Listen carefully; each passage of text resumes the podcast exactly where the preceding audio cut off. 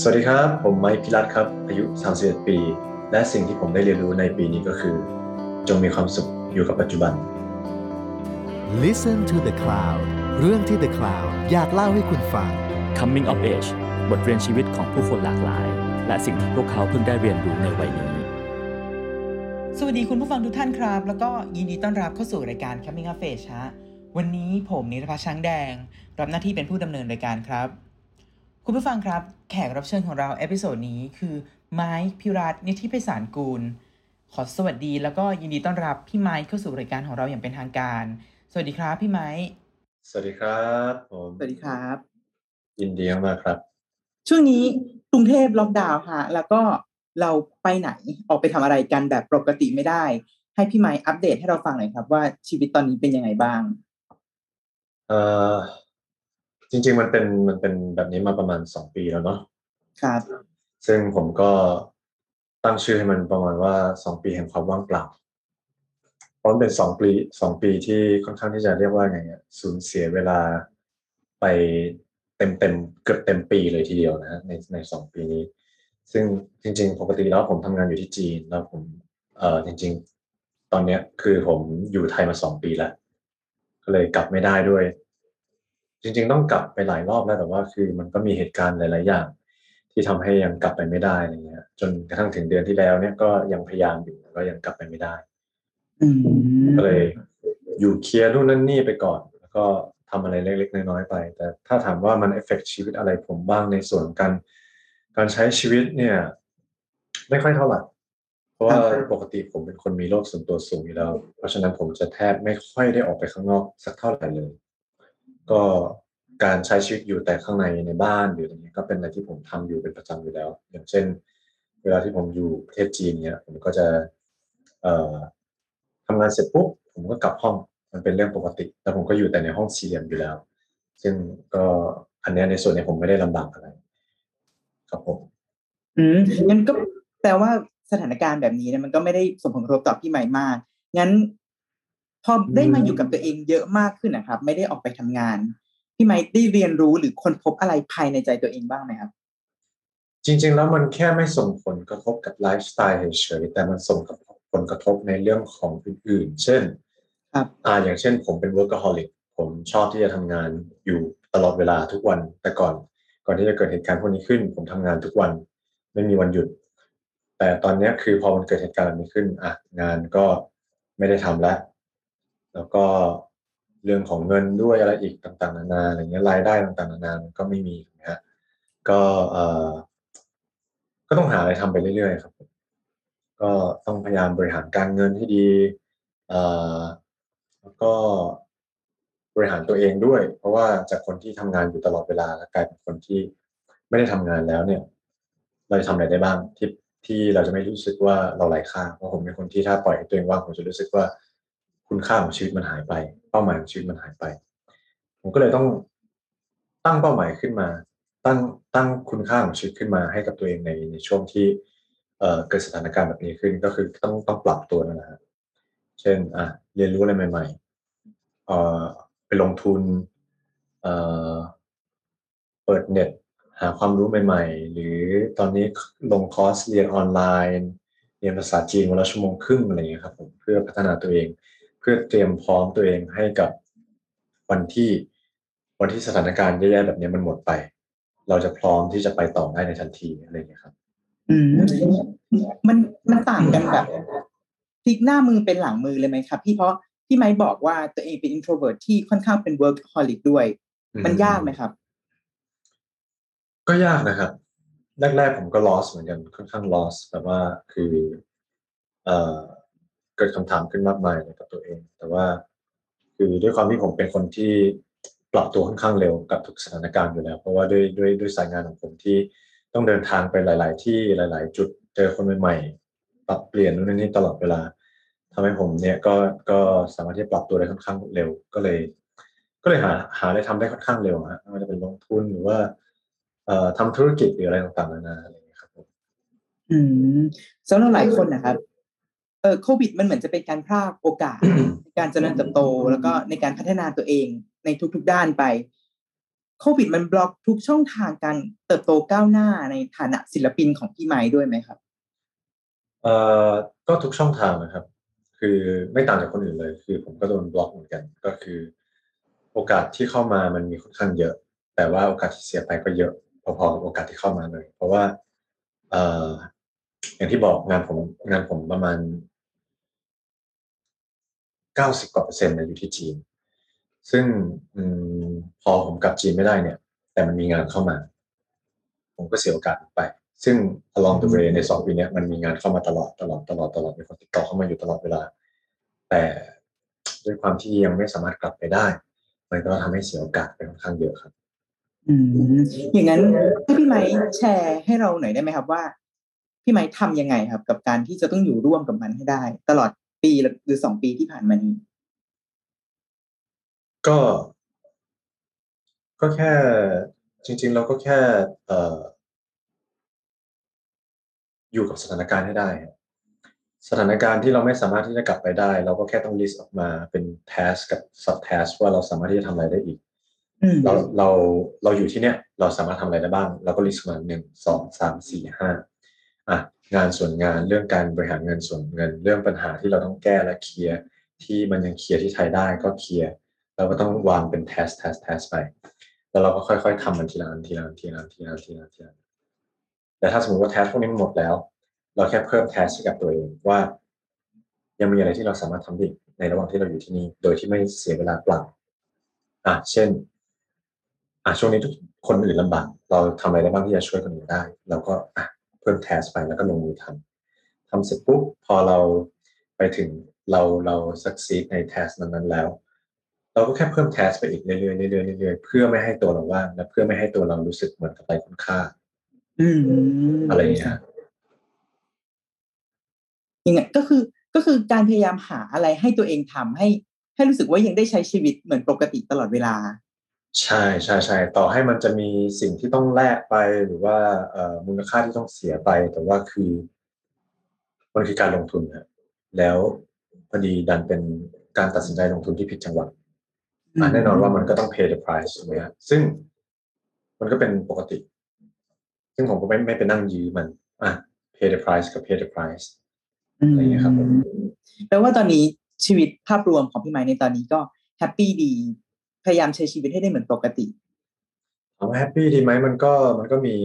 คือไม่ว่าจะนอกวิกฤตหรือในวิกฤตผมว่ามันมีวันที่เราทั้งแฮปปี้แล้วก็วันที่เราไม่แฮปปี้อยู่แล้วครับซึ่งแน่นอนว่าในสองปีที่ผ่านมาก็จะมีวันที่ไม่แฮปปี้และวันที่แฮปปี้ก็มีบ้างครับผมอืมแล้วล่าสุดครับอย่างที่หลายคนเพิ่งเพิ่งเห็นตัวอย่างภาพยนตร์ไปอะเนาะที่พี่ไมค์ได้ไปร่วมงานกับ production ระดับฮอลลีวูดเรื่อง The Misfits ครับให้พี่ไมค์เล่าให้เราฟังหน่อยครับว่า ที่ม้ที่มาที่ไปว่าได้ไปร่วมงานกับภาพยนตร์ระดับฮอลลีวูดได้ยังไง คือมันเกิดขึ้นจากย้อนไปตอนเด็กๆเลยนะ ก็คือผมดูแฮร์รี่พอตเตอร์แล้วก็ทีนี้คือ มันก็เป็นมันก็เป็นจุดเริ่มต้นของบางอย่างที่ปลุกอะไรบางอย่างในตัวผมที่แบบ เราอยากจะไป ไปเล่นหนังแบบนี้ทั้งๆที่ตอนนั้นยังเด็กมากอยู่เลยยังยังไม่ได้เป็นนักแสดงไม่ได้อะไรเลย ตอนนั้นยังเป็นเด็กเทรนนี่ยังเป็นแบบเด็กฝึกอยู่ ซึ่งเออเราก็เลยตั้งเป้าไว้ตั้งแต่ตอนนั้น ว่าเนี่ยแหละคือเป้าหมายของผม แล้วระหว่างนั้นเนี่ยผมก็แค่ทำมันเรื่อยๆในแต่ละวัน ต่อให้มันจะเป็น action เล็ก ๆ แต่ว่ามันก็เป็น small step ที่สามารถทำให้เราเนี่ยไปถึงเป้าหมายของเราได้ในวันหนึ่งไม่ว่ามันจะใช้เวลาสิบปียี่สิบปีหรืออะไรก็แล้วแต่ ซึ่งสิบกว่าปีผ่านไปผมก็อะมาถึงจุดนี้ เพียงเพราะว่าผมตั้งเป้าหมายที่ชัดเจน และการตั้งเป้าหมายที่ชัดเจนนี้เนี่ย มันทำให้ผมเนี่ยไม่สเปะสปะในแต่ละวันที่ทำงาน เพราะว่าผมมีเป้าหมายที่ชัดเจน แล้วมันก็ตรงไปอยู่ข้างหน้าอย่างเดียว มันไม่ได้เลี้ยวออกเลี้ยวซ้ายเลี้ยวขวาอะไรอย่างเงี้ยครับ ก็เลยทำให้วันนี้เนี่ย ผมก็มาถึงจุดที่ได้มาเล่นหนังเรื่อง The Misfits นี้ ครับผมเล่าให้เราฟังหน่อยได้ไหมครับ หนังเรื่องนี้ เกี่ยวกับอะไร แล้วก็พี่ไม้รับบทเป็นใครในหนังเรื่องนี้ หนังเรื่องนี้มันเป็นเอ่อมันเป็นเอ่อ heist movie ทั่วไปที่เอ่อเขาเรียกว่าไงอะเอ่อเป็นหนังโจรกรรมอะเนาะเอ่อ modern day Robin Hood หรืออะไรเงี้ยซึ่งหนังเรื่องนี้เนี่ยมันจะเป็นกลุ่มของผู้คนที่ไม่ได้รู้จักกันมาก่อน แต่ว่ามารวมกลุ่มกัน เพราะว่าต้องการที่จะทำความดี โดยการไปขโมยเงินจากคนที่ไม่ดี แล้วเอาเงิน เงินที่มันเป็นเงินสกปรกพวกนี้เอามาให้กับคนที่เขาต้องการคนที่เขาลำบากอะไรอย่างเงี้ยครับซึ่งในเรื่องนี้เนี่ยผมเล่นเป็นตัวละครที่ชื่อวิกซึ่งเอ่อเป็นคนเอเชียที่เป็นนักประดิษฐ์แล้วก็สร้างระเบิด ซึ่งเขาเป็นคนที่ชอบเรื่องระเบิดมาก แล้วเขาก็ passionate เกี่ยวกับพวกระเบิดพวกนี้มาก ซึ่งในหนังหลาย ๆ เรื่องเนี่ยก็จะเห็นว่ามันจะมี character คนหนึ่งที่เป็นคล้ายๆวิกอย่างเงี้ยครับผม ซึ่งมันก็จะเป็นสีสันให้กับตัวตัวหนัง อะไรอย่างเงี้ยครับ อืม เป็น character ที่ค่อนข้างเนิร์ดก็ถามว่าเนิร์ดไหมเหรอครับจริง ๆ ตอนแรกเขาให้โจทย์ผมมาว่าตัวละครนี้มันจะเนิร์ดแต่ผมรู้สึกว่า ผมไม่อยากเนิร์ดแบบนั้น ผมอยากให้มันมีความ cool อยู่ในความเนิร์ดด้วยอะไรอย่างเงี้ยฮะก็เลยสก็เลยสร้างตัวละครเนี้ขึ้นมาด้วยตัวเองคือบททุกอย่างเหมือนเดิม แต่ว่าคือผมเพิ่มเอ่อ color เข้าไปให้กับมันให้กับตัวละครเนี้ย ให้มันให้มันกลมขึ้นให้มันมีความแตกต่าง ไม่ใช่แบบมาเนิร์ดตรงๆเลยใส่แว่นเนิร์ดเนิร์ดอย่างเงี้ยคือเขาสามารถเป็นเนิร์ดที่เท่ได้ในในในเวลาเดียวกันนะครับอืม เป็นการตีความบทของเราที่ใส่เพิ่มลงไปใช่ใช่ใช่ครับผมหลายหลายๆหลายๆอย่างมันก็ไม่ได้มีในบทแต่ผมก็เพิ่มไป อืมอย่างนั้นความยากง่ายหรือความสนุกในการทำงานกับกองถ่ายภาพยนตร์ระดับฮอลลีวูดครับคืออะไรครับพี่ เอ่อความยากง่ายนะครับ จริง ๆสำหรับกองเนี้ยผมรู้สึกง่ายมากเลยเพราะว่าคือ อาจจะเป็นเพราะว่าตั้งแต่เดิมทีแรก ๆ เนี่ย คือผมคาดหวังว่ามันจะยากกว่านี้ก็ได้ พอเข้าไปจริงๆแล้วมันแบบความคาดหวังของผม ความกลัวของผมมันอยู่ระดับนี้ แต่ว่า คือพอเข้าไปจริงๆแล้วมันแบบไม่ได้ขนาดนั้นนะมันก็เลยรู้สึกเบาแล้วก็ง่ายขึ้น แต่สิ่งที่ยากสำหรับผมน่าจะเป็นเรื่องของภาษา เพราะว่าคือมันมันไม่ใช่ mother tongue แบบคือมันไม่ใช่ภาษาแม่ของผม ซึ่งผมก็จะมีความกดดันในเรื่องของแบบเอ๊ะสำเนียงเราจะโอเคไหมหรือว่ากลัวว่าเอ้ยอาจจะต้องเทคหรืออะไรเงี้ยเพราะว่าแบบสำเนียงเราไม่โอเคหรือเปล่าเนี่ยเพราะฉะนั้นผมก็เลยต้องทำกันบ้านเกี่ยวกับบทค่อนข้างเยอะ ก็จะจะทำจะอ่านบทค่อนข้างเยอะวนอยู่หลายๆรอบหลายๆรอบหลายๆรอบพูดวนหลายๆรอบจนกว่าเราจะชินปากอะไรเงี้ยครับอืมจากเดิมที่เหมือนคาดหวังไว้ว่าความยากก็เต็มสิบ พอไปเจอหน้างานจริงความยากถ้าเต็มสิบมันมันเหลือเท่าไหร่ครับพี่อืมเต็มสิบมันเหลือประมาณห้าหรือสามเลยประมาณนี้ครับอืมคือมันง่ายกว่าที่เราคิดไปเยอะเพราะว่าภาพที่ผมคิดคือมันน่ากลัวกว่านั้นไปเยอะเลยมันมันน่ากลัวในแง่ไหนบ้างครับ ที่ที่ที่เคยคิดไว้ ในแง่ของความกดดันฮะแบบว่าเฮ้ยกองฮอลลีวูดเขาจะแบบต้องมีแบบ เขาจะด่าเราหรือเปล่าเขาจะว่าเราหรือเปล่าถ้าเราเล่นไม่ได้หรืออะไรเงี้ยผู้กำกับเขาจะดุไหมนักแสดงเขาจะมองเรายังไงหรืออะไรเงี้ยแต่ปรากฏว่าทุกอย่างเป็นตรงกันข้ามเลยก็คือ นักแสดงก็ friendly ผู้กำกับก็ friendly ทีมงานก็ friendly คือทุกคนแบบ เป็นกันเองหมด แล้วก็ไม่มีใครกดดันใคร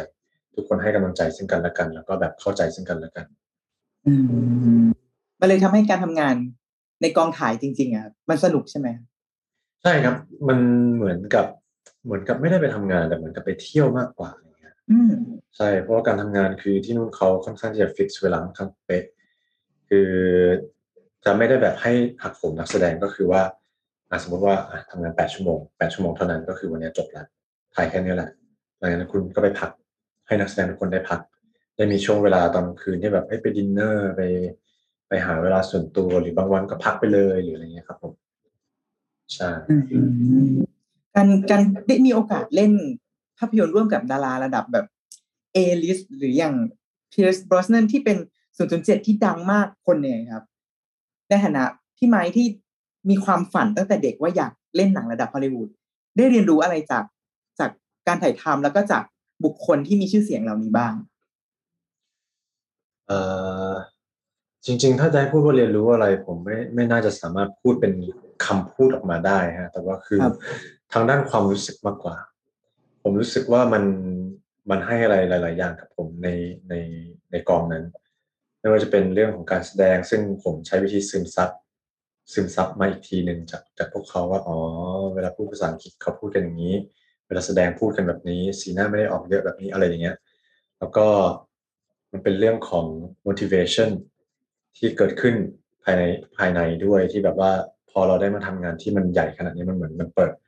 เปิด vision ของเราเปิดโลกของเราให้กว้างขึ้น แล้วก็ motivate เราให้แบบเฮ้ยเราเราที่ผ่านมาเราแบบเอ่ออยู่ในอีกโลกหนึ่งแล้วตอนนี้มันเริ่มขยายขึ้นขยายขึ้นขยายขึ้นอะไรเงี้ย คือมันก็ทำให้เรารู้สึกว่าเราอยากจะทำอะไรที่มันมากกว่านี้ เราอยากเก่งกว่านี้ เราอยากเอ่อพัฒนามากกว่านี้ ให้ได้ไปได้ไกลอีก จริง ๆ คือมันก็ มันก็เป็นกับทุกงานนะไม่ว่าตอนที่ผมทำงานที่จีนอะไรเงี้ยเพราะแต่ก่อนอยู่อยู่แต่ไทย แต่พอไปทำงานที่จีนปุ๊บเสร็จมันก็เปิดโลกกว้างให้ให้กับผม แล้วผมก็แบบ เออเราเราต้องมากกว่านี้ ความหิวของเรามันมากขึ้นมากขึ้นมากขึ้น แล้วเราอยากจะพัฒนาตัวเองต่อไปเรื่อยๆเลยครับ อืมพอพี่ไม้บอกว่ามันต้องมากกว่านี้มากกว่านี้มากกว่านี้ไปเรื่อยๆอยากรู้ว่าพี่ไม้มองภาพสุดท้ายครับ เป้าหมายปลายทางเป็นยังไงครับ มันจะต้องมากแค่ไหน เออจริงๆก็เคยถามตัวเองเหมือนกันว่า เป้าหมายสุดท้ายของผมคืออะไร แต่ว่า พอได้คำตอบแล้วมันก็คือมัน มันกลายเป็นว่าไม่มีที่สิ้นสุดฮะเพราะในแต่ละปีผมเจอคนที่แตกต่าง งานที่แตกต่างโปรดักชันที่แตกต่างหลายหลาย ๆ เรื่องราวที่มันแตกต่าง มันทำให้มัน motivate ให้ผม เอ่อ เปิดเปิดวิสัยทัศน์ให้กว้างขึ้นมากกว่าเดิมทำให้ผมมีความ ต้องการและความอยากที่จะทำอย่างอื่น อยากพัฒนามากกว่าเดิมในในเรื่องอื่นๆด้วย เช่นแต่ก่อนผมก็ไม่รู้หรอกว่าผมจะมาแบบสายแบบโปรแกรมมิ่งทำหุ่นยนต์หรืออะไรเงี้ย ซึ่งมันก็ถูก motivate มาจากเอ่องานในแต่ละปีนั้นๆ ที่มันอินสปายผมขึ้นมาอะไรเงี้ยฮะจนอะอ๋อตรงนี้คือเป็นสิ่งที่เราเดินไปอีกสายหนึ่ง อีกอย่างหนึ่งผมเชื่อเชื่อในในคำพูดที่ผมเชื่อมาตั้งแต่เด็กว่า ถ้าทุกคนมีมือสองมือ มีเท้าสองเท้า มีขาสองขา มีหัวหนึ่งหัว เท่าเท่ากัน แล้วถ้างั้นถ้าเขาทำได้ทำไมผมจะทำไม่ได้ มันจะมีคำนี้อยู่ตลอดตั้งแต่ผมเด็ก เอ่อผมก็เลยคิดอย่างนี้มาตลอดว่าอะไรที่ผมทำไม่ได้มันก็แค่ต้องลงมือทำมันแค่ต้องลงมือเรียนรู้ มันก็แค่ต้องทำให้ได้ แค่นั้นเองลงมือทำ แล้วเดี๋ยวมันเกิดขึ้น เพราะการลงมือทำมันจะเกิดผลลัพธ์ ไม่ว่าจะดีหรือไม่ดี มันจะเกิดผลลัพธ์อะไรบางอย่างขึ้นมาแน่นอน ซึ่งทำให้เราเรียนรู้ แล้วก็ไปแก้ไขในอนาคต แล้วก็ลงมือทำอีก แล้วมันก็วนลูปซ้ำไปอย่างเงี้ยนี่ก็นี่ก็อาจจะเป็นเหตุผลหนึ่งที่ที่ทำให้ผมมาถึงจุดนี้ด้วยก็ได้ก็คือการลงมือทำอืมไอความกล้าแล้วก็ความอยากลงมือทำอะมันคือสิ่งที่ทำให้พี่ไม้เป็น จะเรียกว่าเป็นเหมือนเป็นนักเรียนอยู่ตลอดเวลา คือไม่หยุดพัฒนาไม่หยุดเรียนรู้ ทุกสิ่งอย่างไปเรื่อยๆ หรือเปล่าอ่าจริง ๆ ก็ใช่อะจริง ๆ มันเหนื่อยมากนะพี่คือเอ่อตอนตอนที่ผมอยู่จีนเนี่ยคือเอาตรงๆ ความรู้สึกในแต่ละวันของผมเหมือนผมกำลังสอบ entrance อยู่ตลอดเวลาโอ้ขนาดนั้นเลยอะครับใช่ครับเพราะว่าคือผมไปจีนด้วยด้วยการที่ผมไม่รู้ภาษาเลยสักนิดเดียว ทีนี้มันจะทำยังไงได้บ้างในระหว่างที่ผมทำงานเพื่อพัฒนาภาษาตรงนี้ได้ ผมแน่นอนว่าไม่สามารถที่จะเรียนเรียนเรียนออนไลน์หรือเรียนอะไรแบบนี้ได้อยู่แล้วเพราะว่าทำงานกว่าจะเสร็จมันก็เหนื่อยถ่ายถ่ายถ่ายละครเสร็จปุ๊บกลับมาผมต้องอ่านบท ทีนี้ผมก็เลยคิดซิสเต็มขึ้นมาเองว่า ถ้างั้นเราก็เรียนไปด้วย และทำงานไปด้วยก็ได้ พร้อมกันในเวลาเดียวกัน ซึ่งทำยังไงก็คืออะบทเป็นภาษาจีนใช่ไหมถ้างั้นท่องบทเป็นภาษาจีน ท่องไปเลย ท่องทุกวันท่องทุกวัน แล้วก็ตั้งคำถามบ่อย เราก็จะรู้แล้วว่าอ๋อคำนี้มันแปลว่าแบบนี้คำนี้มันแปลว่าแบบนี้แบบนี้แบบนี้แบบนี้ พอเราเห็นมันบ่อยๆมันก็เหมือนคือผมชอบคิดว่าสมองคนเราเหมือนคอมพิวเตอร์เนาะที่มันสามารถดาวน์โหลด data ดาวน์โหลดข้อมูลเข้าไปได้ แต่อาจจะไม่ได้แบบ fix เท่าคอมพิวเตอร์หรือว่าง่ายเท่ากับคอมพิวเตอร์ที่แค่กด enter ปุ่มเดียว แต่มันคือเป็นการ imprint ซึ่งการ imprint เนี่ยคือมันเป็นเทคนิคของผมในการจำว่า เห็นบ่อยๆเห็นบ่อยๆจำบ่อยๆจำบ่อยๆใช้บ่อยๆใช้บ่อยๆอย่างเงี้ย มันก็จะมันก็จะถูกปลูกฝังเข้าไปนะครับผมซึ่ง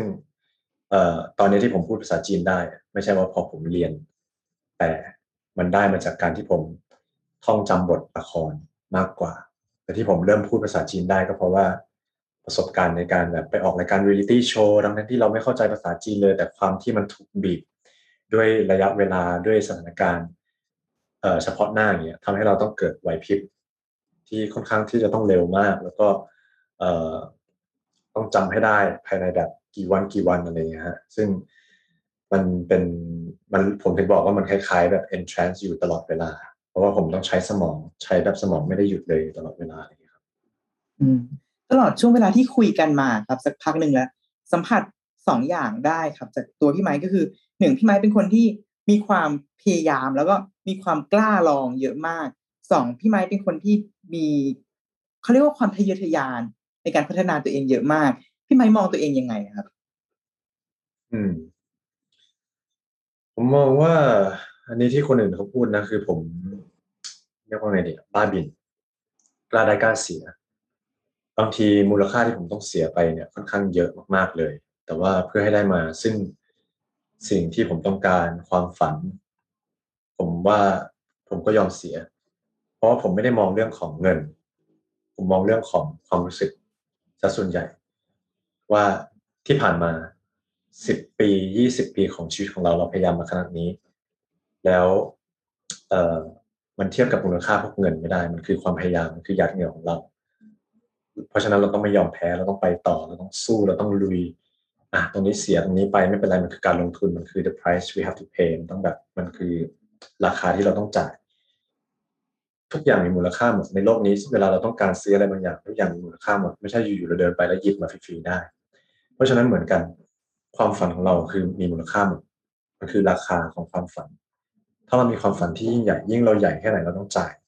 มูลค่ายิ่งสูงเท่านั้น อันนี้ไม่ได้พูดถึงแค่ตัวเงินอย่างเดียว พูดถึงการเสียสละด้วย อยากไปถึงจุดนี้พร้อมไหมล่ะที่จะเสียสละเวลาของชีวิตตัวเองทั้งหมดไปพร้อมที่จะเสียเพื่อนไหม along the way พร้อมที่จะเสียเพื่อนไปกี่คน พร้อมที่จะเสียเพื่อนทุกคนหรือเปล่า หรือพร้อมที่จะเสียความเป็นตัวของตัวเองไปหรือเปล่า พร้อมที่จะทิ้งตรงพวกเนี้ย แล้วไล่จับความฝันที่ไม่ไม่สามารถการันตีให้คุณได้หรือเปล่าอะไรอย่างเงี้ยอืมอืมซึ่งที่ผ่านมาผมผมจ่ายจ่ายราคาค่าผ่านทางเนี้ยไปเยอะมากอืมหนึ่งในนั้นก็คือภาพยนตร์เรื่อง The Misfits อะมันคือมันมันคือความฝันที่ จะเรียกได้ว่าพี่ไมค์ก็ประสบความสำเร็จก้าวหนึ่งแล้วเลยอยากรู้ว่านิยามความสำเร็จของพี่ไมค์ในวัยสามสิบเอ็ดนะครับ มันเป็นยังไงครับ อืม แต่ก่อนก็เคยคิดว่าความสำเร็จในชีวิตก็คือ อะถ้าเป็นคนทั่วไปก็อะต้องรวยมีเงินมีอำนาจ ชื่อเสียงบารมีเงินทองบาบลาบลาแต่พอเรามาถึงจุดหนึ่งที่มัน เราเคยคิดว่ามันคือ success ของเรา มันมันอาจจะไม่ได้เป็นขนาดนั้นอย่างที่เราคิด สุดท้ายแล้วมันกลายเป็นว่าเราไปคิดว่า success เนี่ย คือความสุขในแต่ละวันของเรามากกว่า ที่เราได้แบบเออสิ่งเล็กๆน้อยๆที่เราทำกินข้าวกับครอบครัวพี่น้องหรืออะไรเงี้ย แล้วแบบหัวเราะกันไอ้นั่นมันกลายเป็น success ของผมมากกว่าในปัจจุบันเนี่ยก็คือ การมีความสุข กับในปัจจุบันกับทุกวันที่มันเกิดขึ้น อะไรอย่างเงี้ยครับเหมือนเหมือนภาพความสำเร็จมันไม่ได้ยิ่งใหญ่เหมือนที่เคยมองไว้แต่มันเรียบง่ายแล้วก็เข้าถึงได้ง่ายในปัจจุบันใช่มากจกว่าริงๆแล้วความสุขมันมันเรียบง่ายกว่าที่คิดเยอะเลยนะแล้วก็ การได้มีความสุขกับสิ่งที่เราทำมันไม่มีอะไรมันจะประเสริฐไปมากกว่า มีความสุขกับงานที่เราทำไปอีกแล้ว อืมใช่ วัยสามสิบเอ็ดของพี่ไม้ปีนี้ครับ มันเหมือนหรือต่างจากที่เคยเคยคิดไว้ครับ เอาเอาจริง ๆ นะ คิดไม่ทัน พอรู้ตัวอีกทีก็สามสิบเอ็ดแล้วนะก็ยังงงๆอยู่นะไม่เมื่อวานเรายังยี่สิบกว่าๆอยู่เลยนะทำไมมันสามสิบเอ็ดเร็วเนาะคือเวลามันผ่านไปเร็วมาก ซึ่งแต่ละปีผมมาจะทำงานทำงานทำงานทำงานแล้วทำงานแล้ว ในสองปีนี้เนี่ย ผมรู้สึกว่าผมได้อยู่กับตัวเองค่อนข้างเยอะ ได้คิดเยอะ พอคิดเยอะ ยิ่งพัฒนา ยิ่งเปลี่ยนเยอะ ยิ่งเปลี่ยนเร็วกว่าปกติอีก จากที่ปกติก็แบบเป็นคนที่ปรับตัวปรับตัวในแต่ละปีเร็วอยู่แล้ว เปลี่ยนเร็วอยู่แล้ว ปีนี้ยิ่ง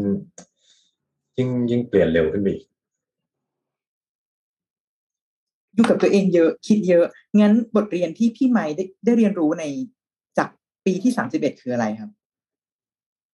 อืม ก็คือมันไม่มีอะไรที่ เขาใช้คำว่าอะไรนะจีรัง อืมไม่มีอะไรที่มันอยู่กับเราไปได้ตลอดไม่ว่าจะเป็นชื่อเสียงไม่ว่าจะเป็นเงินทองไม่ว่าจะเป็นอะไรก็แล้วแต่คนรอบข้าง เพราะฉะนั้นคือจริง ๆ ก็ควรจะต้องมีความสุขกับปัจจุบันแล้วก็อยู่กับวันเนี้ยเพราะถ้าเราไปอยู่กับในอนาคตที่ยังไม่เกิดขึ้น แล้วเราไปกลัวอนาคตมันจะทำให้ในการที่เรากลัวอนาคตนี่แหละ ที่มันบิดเบือนการตัดสินใจของเราในปัจจุบันที่ทำให้อนาคตที่แย่กว่านั้นนะอาจจะเกิดขึ้นก็ได้ อืม อืมใช่พี่ต่ไม้อให้ได้เราบรู้ทอนาคตด้วยนะต่อให้เรารู้อนาคต ผมบอกไว้เลยว่า ต่อให้รู้ว่า เอ๊ะอีกอีกหนึ่งชั่วโมงข้างหน้าจะเกิดอย่างนี้ขึ้น แต่ถ้าเราไปไม่มีความสุขกับมันตั้งแต่ตอนณปัจจุบันเนี่ย สิ่งที่แย่กว่าสิ่งที่เราเห็นในอนาคตในอีกหนึ่งชั่วโมงที่จะเกิดขึ้นเนี่ยมันอาจจะแย่ลงกว่าเดิมก็ได้อืมสู้มีความสุขตั้งแต่ตอนนี้ดีกว่า อืมพี่ไม้ได้บทเรียนมาจากเรื่องอะไรครับบทเรียนมาจากเรื่องอะไรนะฮะทุกเรื่องเลยฮะ ทุกเรื่องไม่ว่าจะเป็นเอ่อคนรอบข้างสิ่งที่เกิดขึ้น การสอนของคนรอบข้างเอ่อการได้เจอผู้คนใหม่ ๆ ที่เราเคยคิดว่าเอ้ยความคิดอันเนี้ยของเราอะมันคือถูกต้องแล้ว แต่จริงๆสำหรับคนอื่น หรือคนธรรมดาทั่วไป อาจจะไม่ถูกต้องก็ได้ หรือจริง ๆ ความคิดเราอาจจะเป็นคนที่บิดเบี้ยวก็ได้ แต่เราคิดว่าเราเป็นคนที่ถูกต้องมาตลอดอืมอะไรเงี้ย ซึ่งการที่เราเปิดรับและรับฟังความคิดเห็นของคนอื่น มันคือสิ่งที่ ทำให้เราสามารถที่จะพัฒนาต่อได้ เพราะแล้วแต่ก่อนจริง ๆ ผมก็เป็นคนที่แบบ ไม่ค่อยเปิดรับ แล้วก็เป็นคนเอาตรงๆมีความมั่นใจในตัวเองสูง แต่ผมในตอนนี้คือ ผมคิดว่าผมค่อนข้างที่จะเปิดรับ ทุกๆคน แล้วก็ไม่ปิดปิดกั้นมันเลยทำให้ผมตอนเนี้ยมันมันพัฒนาเร็วขึ้นกว่าปกติ เพราะว่า เอ่อผมเปิดรับของคนอื่นมาด้วย และยอมรับฟังในความคิดเห็นของคนอื่นต่อให้ ข้างในผมจะต่อต้านแค่ไหน แต่ว่าอะถ้าตามโลจิกแล้วเนี่ยมัน make sense มันเป็นอย่างนั้นจริง ๆ และคนส่วนมากหมู่มากคิดแบบนั้นจริงๆอะถ้าอย่างนั้น อันเนี้ยก็คือ valid มันก็คือถูกต้อง อืมอืมอืมเนี่ยครับ เหมือนที่พี่ไม้เมื่อกี้ที่พี่ไม้บอกว่า เป็นคนเปลี่ยนเร็วมากแล้วก็ทำงานเยอะมากในแต่ละปี แต่ละปีแต่ละปี อย่างนั้นเลยอยากรู้อะครับว่า พี่ไม้มองภาพตัวเองในสิบปีข้างหน้าเป็นยังไงอะอืม ก็คงพักมั้งครับ คงเหมือนคล้ายๆตามแล้วที่แบบดีดนิ้วแล้วแล้วก็แบบว่าแค่อยากจะไปนั่งดูซันเซ็ตแบบง่ายๆ ชิวๆสบายๆ อีกสิบปีผมก็สี่สิบแล้วเนาะก็คงจะก็คงจะพักได้แล้วมั้งแต่ตอนนี้ผมก็คืออยากจะทำงานเพื่อให้ถึงวันที่ผมจะได้มีอิสระ อิสระภาพทางการความคิดการใช้ชีวิตต่างๆนานาที่ไม่ต้องรู้สึกแบกอะไรต่อไป อืมอืมดูจะเป็นอนาคตที่เรียบง่ายขึ้นแล้วก็เบาขึ้นมากก็จริง ๆ ก็เรียบง่ายนะๆอืมอนาคตที่อยากทำอะไรทำอยากกินอะไรกิน อยากไปไหนไป เพราะว่าที่ผ่านมาผมก็ไม่ได้ทำสิ่งเหล่านี้เลย ซึ่งผมก็คิดว่า อืม ชีวิตคนเราคนในชีวิตหนึ่งเนี่ยมันมันควรจะต้องได้มีอะไรแบบเนี้ย เพราะผมก็เห็นของคนอื่นที่ โลกโซเชียลเดี๋ยวนี้มันก็มีโพสต์นู่นนี่ต่างๆนานาผมก็เห็นคนอื่นแล้วผมก็เกิดตั้งคำถามขึ้นมาว่า เอนั่นคือการใช้ชีวิตหรือว่านี่คือการใช้ชีวิตกันแน่อะไรเงี้ยอันไหนคือชีวิตที่แท้จริง ซึ่งมองว่าของแต่ละคนมันก็อาจจะแตกต่างกัน แต่ว่าการใช้ชีวิตจริง ๆ ก็คือการที่มีอิสระหรือเปล่า มันเป็นผมว่ามันเป็นสิ่งที่สำคัญที่สุดสำหรับมนุษย์คนหนึ่งก็คือการมีอิสระ อืม สุดท้ายครับ ช่วงนี้เราติดตามผลงานพี่ไม้ได้จากไหนบ้างครับ ให้พี่ไม้ขายของเออติดตามผลงานของไม้ได้จากไหนเหรอ ก็เออก็ Instagram Facebook Twitter YouTube อะไรเงี้ยครับ ก็ไปดูกันได้ ติดตามกันได้ แล้วก็ช่วงนี้ถ้าถามถึงผลงานเหรอใกล้ที่สุดใกล้เคียงที่สุดก็น่าจะมี Misfits อันนี้แล้วก็ในอนาคตก็อาจจะได้เห็น อาจจะได้เห็นไหมในวงการเบื้องหลังด้วยเช่นเดียวกันในฐานะ อาจจะฟิล์มเมเกอร์หรือแบบผู้กำกับ คนเขียนบทหรืออะไรเงี้ยครับ ก็อาจจะได้เห็นกันใน ถ้ามีวันนั้นเกิดขึ้นจริงเราอาจจะต้องขอสัมภาษณ์พี่ไม้อีกครั้งหนึ่งยินดีครับ ยินดีครับวันนี้ขอบคุณพี่ไม้มากครับ ที่มาแชร์เรื่องราว บทเรียนที่พี่ไม้ได้เรียนรู้ในช่วงปีที่ผ่านมา ให้ชาวเดอะคลาวฟังขอบคุณพี่ไม้มากครับขอบคุณครับผมสวัสดีครับสวัสดีครับ ติดตามเรื่องราวดีๆ และรายการอื่นๆจาก The Cloud ได้ที่ readthecloud.co หรือแอปพลิเคชันสำหรับฟังพอดแคสต์ต่างๆ